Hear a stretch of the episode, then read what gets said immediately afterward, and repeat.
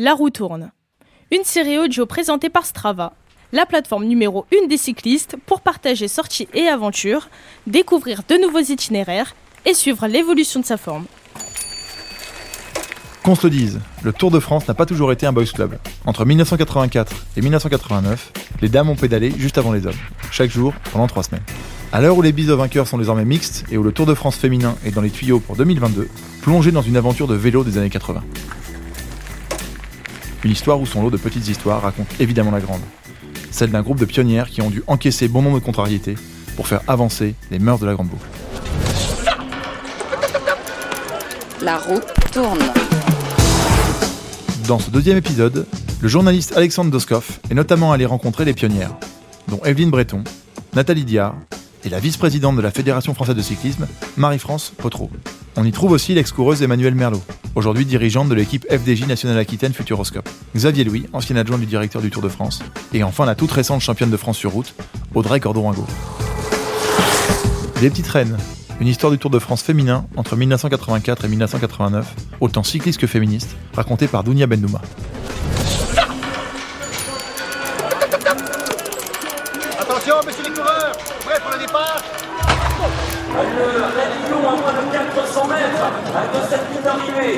Un passage qui brûle l'église et qui fait monter les toxines. La roue tourne. Monochrome, Puis coloré. exclusif, Puis inclusif. uniforme. Puis protéiforme. La roue tourne. La série audio de Strava racontée par Pédale sur le vélo en mouvement. Il y a l'homme et le cycliste, qu'il soit le gendarme ou le curé, un homme en vélo, c'est un homme en vélo. Certaines ont laissé mari et enfants à la maison pour prendre des vacances bien particulières, accrochées à leur guidon, avec la farouche envie de démontrer que le Tour de France ne leur est plus interdit. Alors là, on est à Lourdes, on avait une étape à Lourdes, mais les Américaines, les Canadiennes, toutes ces filles, quand elles sont arrivées à Lourdes, elles ont dit mais qu'est-ce que c'est Lourdes?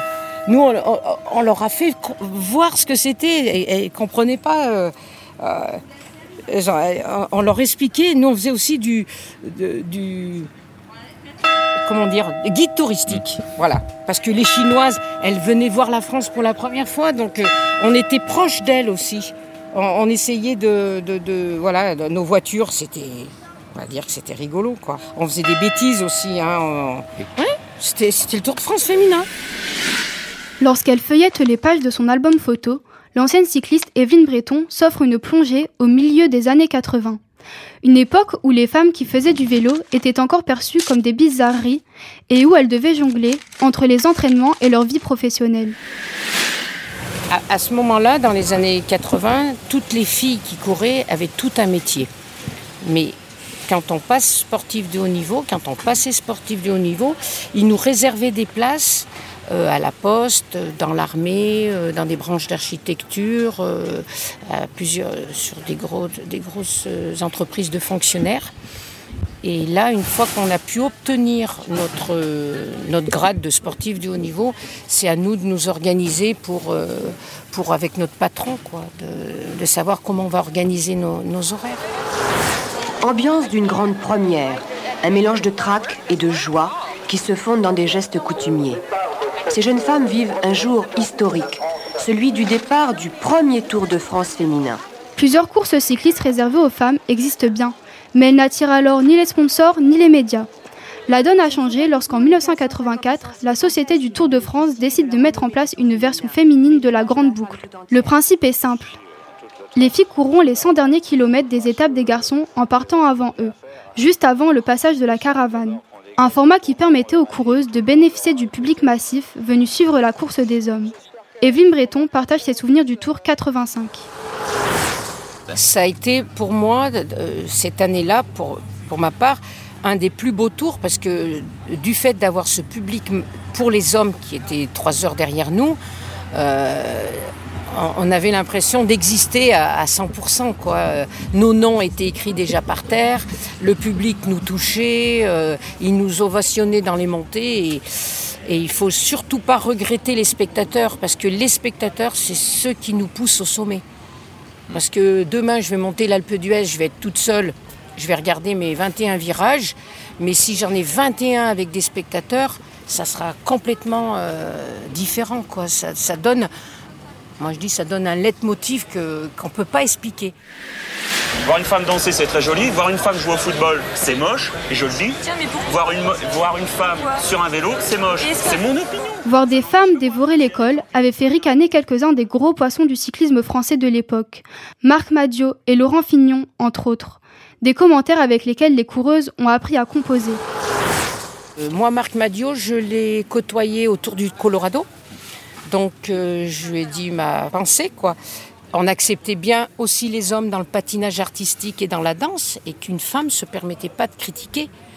Tout sport est ouvert à tout être humain. Voilà. Mais avec Laurent Fignon, on en avait discuté aussi en 94, parce que je l'avais revu.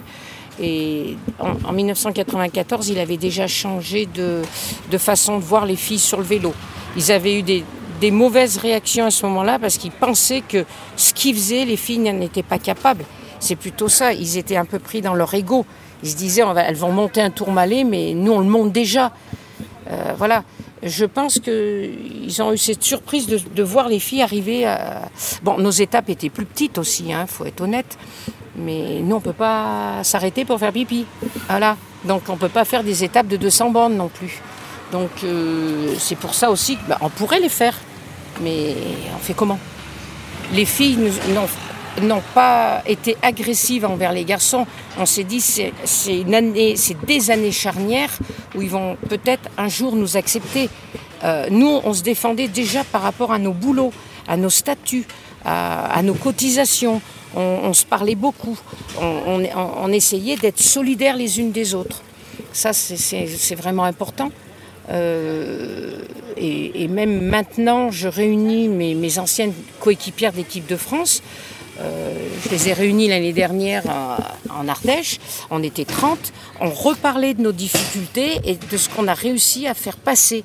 Voilà. Mais c'est jamais rentré dans l'agressivité. On a tout essayé de, montrer qui on était sans pour autant euh, dire bah voilà, il fallait pas faire ça ou pas faire ça. Montrer qui on était. Un travail de fond accompli par une génération de pionnières auquel a également participé Nathalie Diart, présente sur le Tour de France 84 et qui a dû organiser son été pour pouvoir prendre le départ. Euh, moi, je travaillais 40 heures par semaine. hein, J'étais déjà kinésithérapeute. Euh, j'ai pris mes vacances pour participer au Tour de France. hein.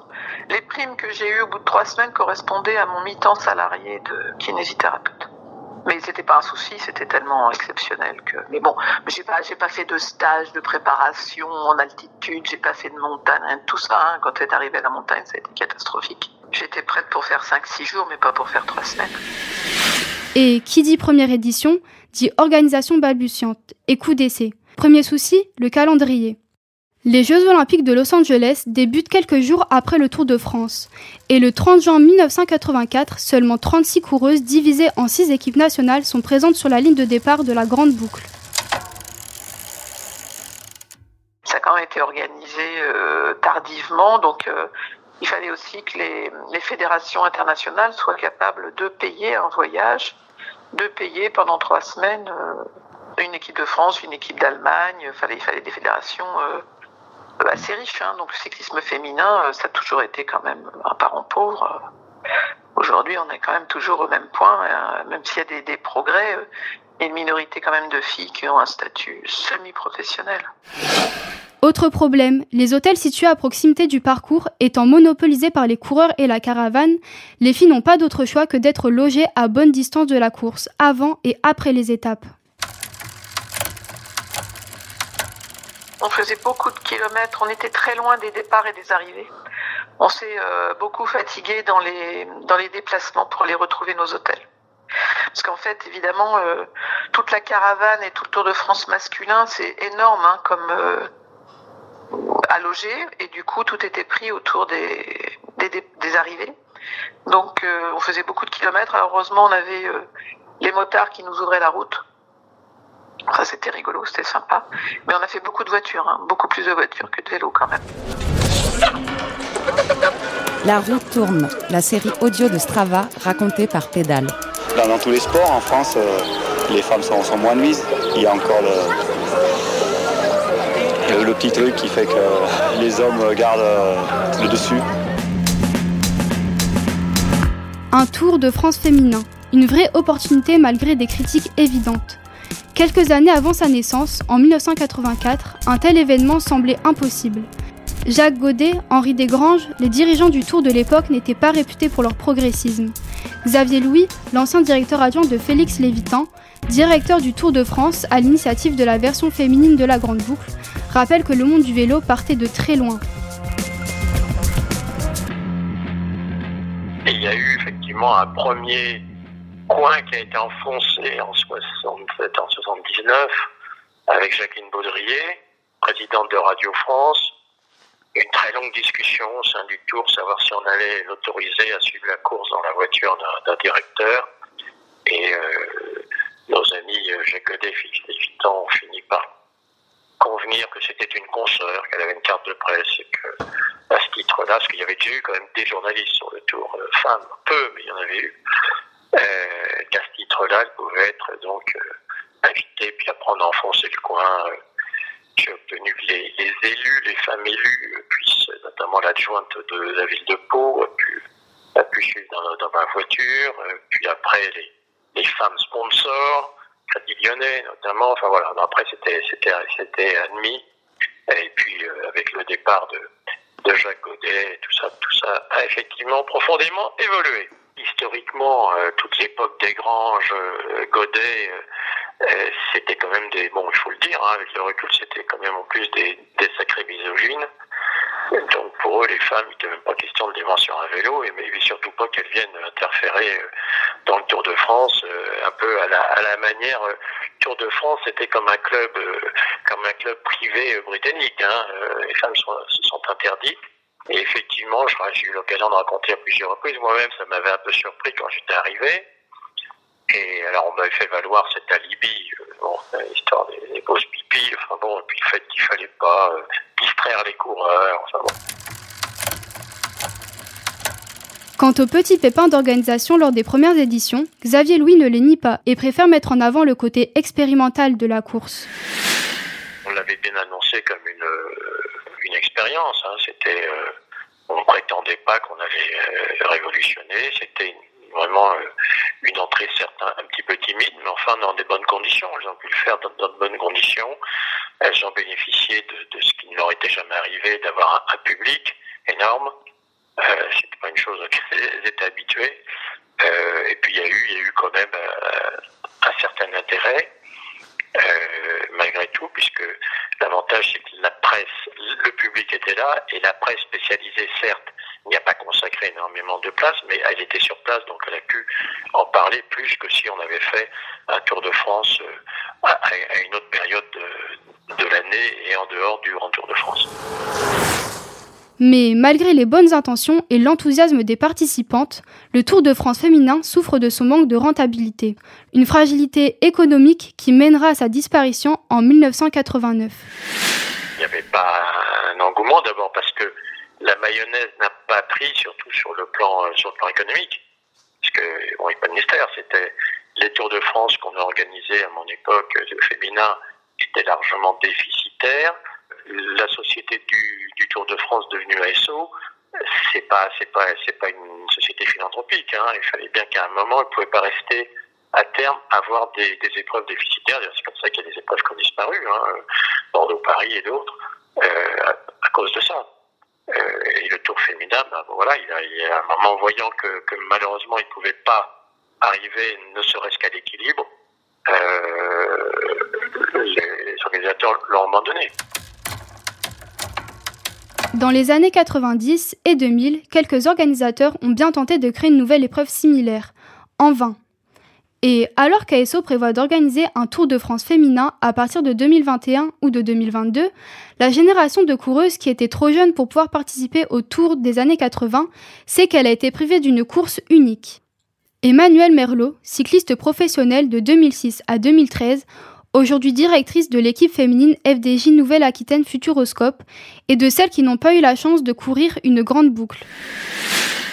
Moi déjà à mon époque, il y avait une demande, on demandait que ça, de pouvoir courir le Tour de France, même si c'était pas forcément le même Tour de France que les garçons, mais comme le Tour de France euh, de l'époque, euh, un jour avant ou une heure avant, enfin ça aurait été grandiose pour nous. Et euh, c'est vrai que toutes les filles le demandent quoi.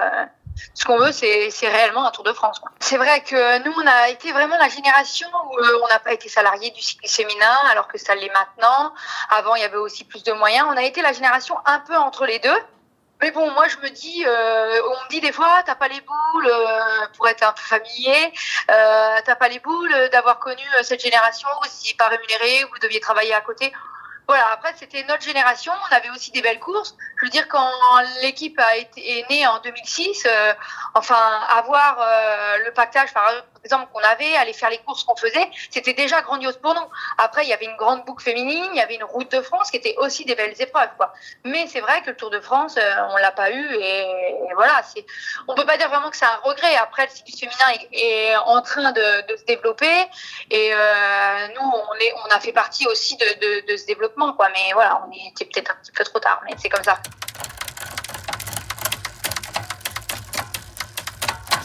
Selon Emmanuel Merlot, le monde du cyclisme est aujourd'hui beaucoup plus mûr pour accueillir un Tour de France féminin attractif aussi bien sportivement qu'économiquement parlant.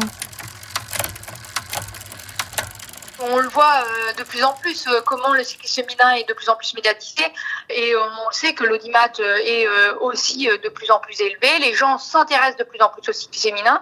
Étant donné que c'est de plus en plus structuré, ça donne aussi envie. Enfin voilà, ça, commence à devenir vraiment médiatique et, c'est là où ESSO va retrouver, euh, va être content parce que euh, étant donné que c'est médiatique, et eh ben ils vont pouvoir aussi faire du profit et tout ça. De toute façon, c'était pendant un temps, c'était un peu un cercle vicieux quoi c'était il n'y a pas d'argent donc il n'y a pas de médias mais il n'y a pas de médias donc il n'y a pas d'argent donc là on est en train un peu de, de, de faire tourner la roue et enfin, tant mieux La roue tourne, la série audio de Strava racontée par Pédale. Christian Prudhomme l'a lui-même confirmé au printemps dernier.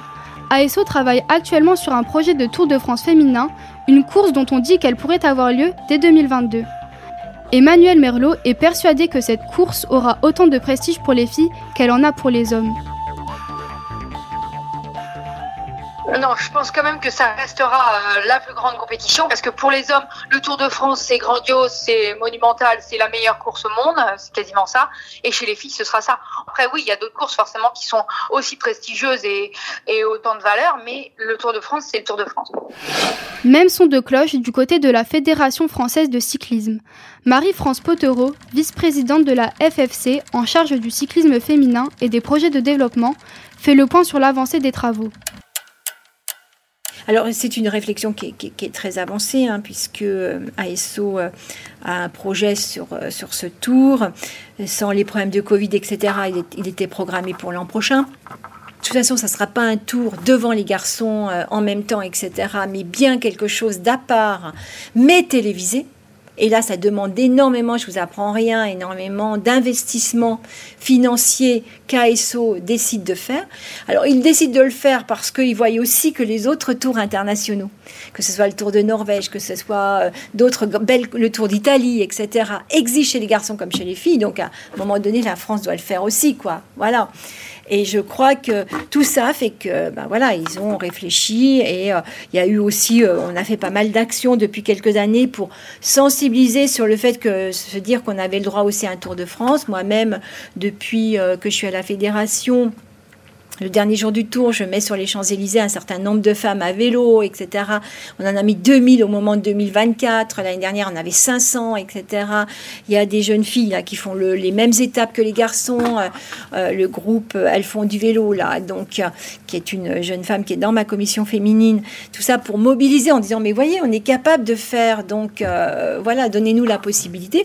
Donc, je crois que toutes ces actions et puis une société qui a quand même extrêmement évolué fait qu'aujourd'hui, euh, ça serait pour eux être vraiment à part de, de, de, la dynamique qui existe mondialement sur l'égalité homme-femme, quoi. Voilà.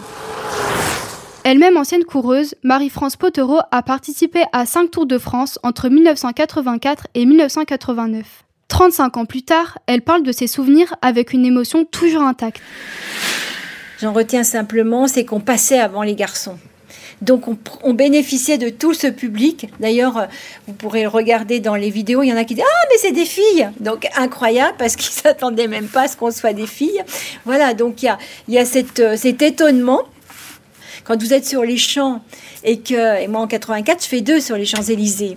Quand euh, vous avez tout ce public qui est là et qui, euh, qui soutient la France, etc., je peux vous dire que ça vous donne des frissons. Au-delà du plaisir de dévaler les Champs-Élysées sous les vivas de la foule, ce Tour de France a servi de catalyseur pour le développement du sport féminin dans son ensemble, mais également de quasi-expérience scientifique. Et aujourd'hui, Marie-France Potereau rit de l'époque où les Madiot et consorts les croyaient incapables de gravir la moindre bosse. Vous savez, je, côtoie encore Marc Madiot régulièrement et il me dit toujours Vous m'avez rendu célèbre, les filles. Alors je dis Ah ouais, effectivement, t'as raison. Mais c'est vrai. L'an dernier, on a pris une photo avec lui sur les champs. Euh, voilà, il nous dit bah, Grâce à vous, les filles, je suis devenue célèbre. Oui, c'est, juste amusant. Mais euh, non, je pense qu'effectivement, il n'y croyait pas du tout.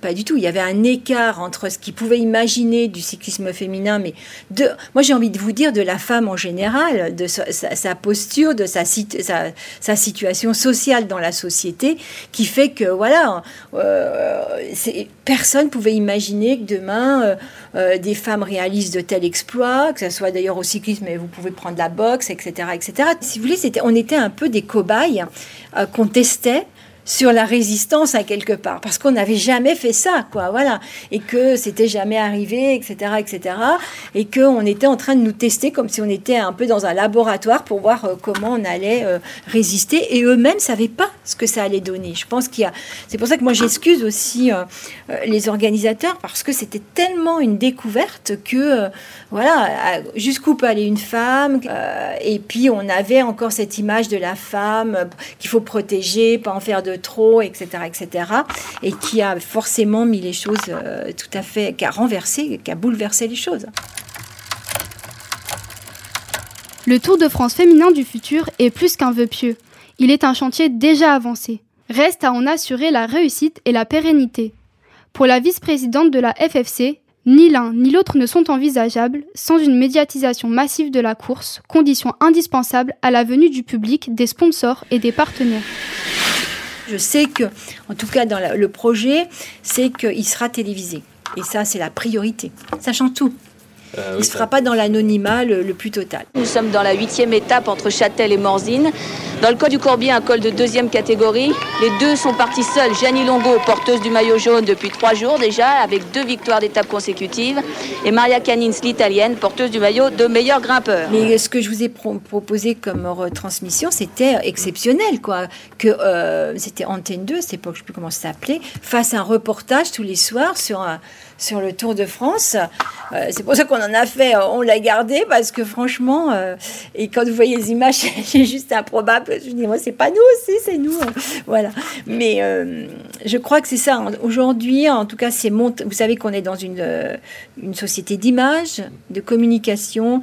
Et encore une fois, il faut montrer les choses pour, pour savoir qu'elles existent. Et ça, c'est c'est le plus grand enjeu demain. Et ça fera peut-être envie justement à des jeunes filles de dire ben oui, moi, je, pourrais, devenir la future Janie Longo, etc. etc. Ce qui n'est pas le cas aujourd'hui. Regardez, le sport féminin le plus médiatisé, c'est quand on est au jeu parce qu'il est traité de la même façon. C'est-à-dire que la nageuse, les scrimeuses, etc., sont traitées sur les mêmes audiences, etc.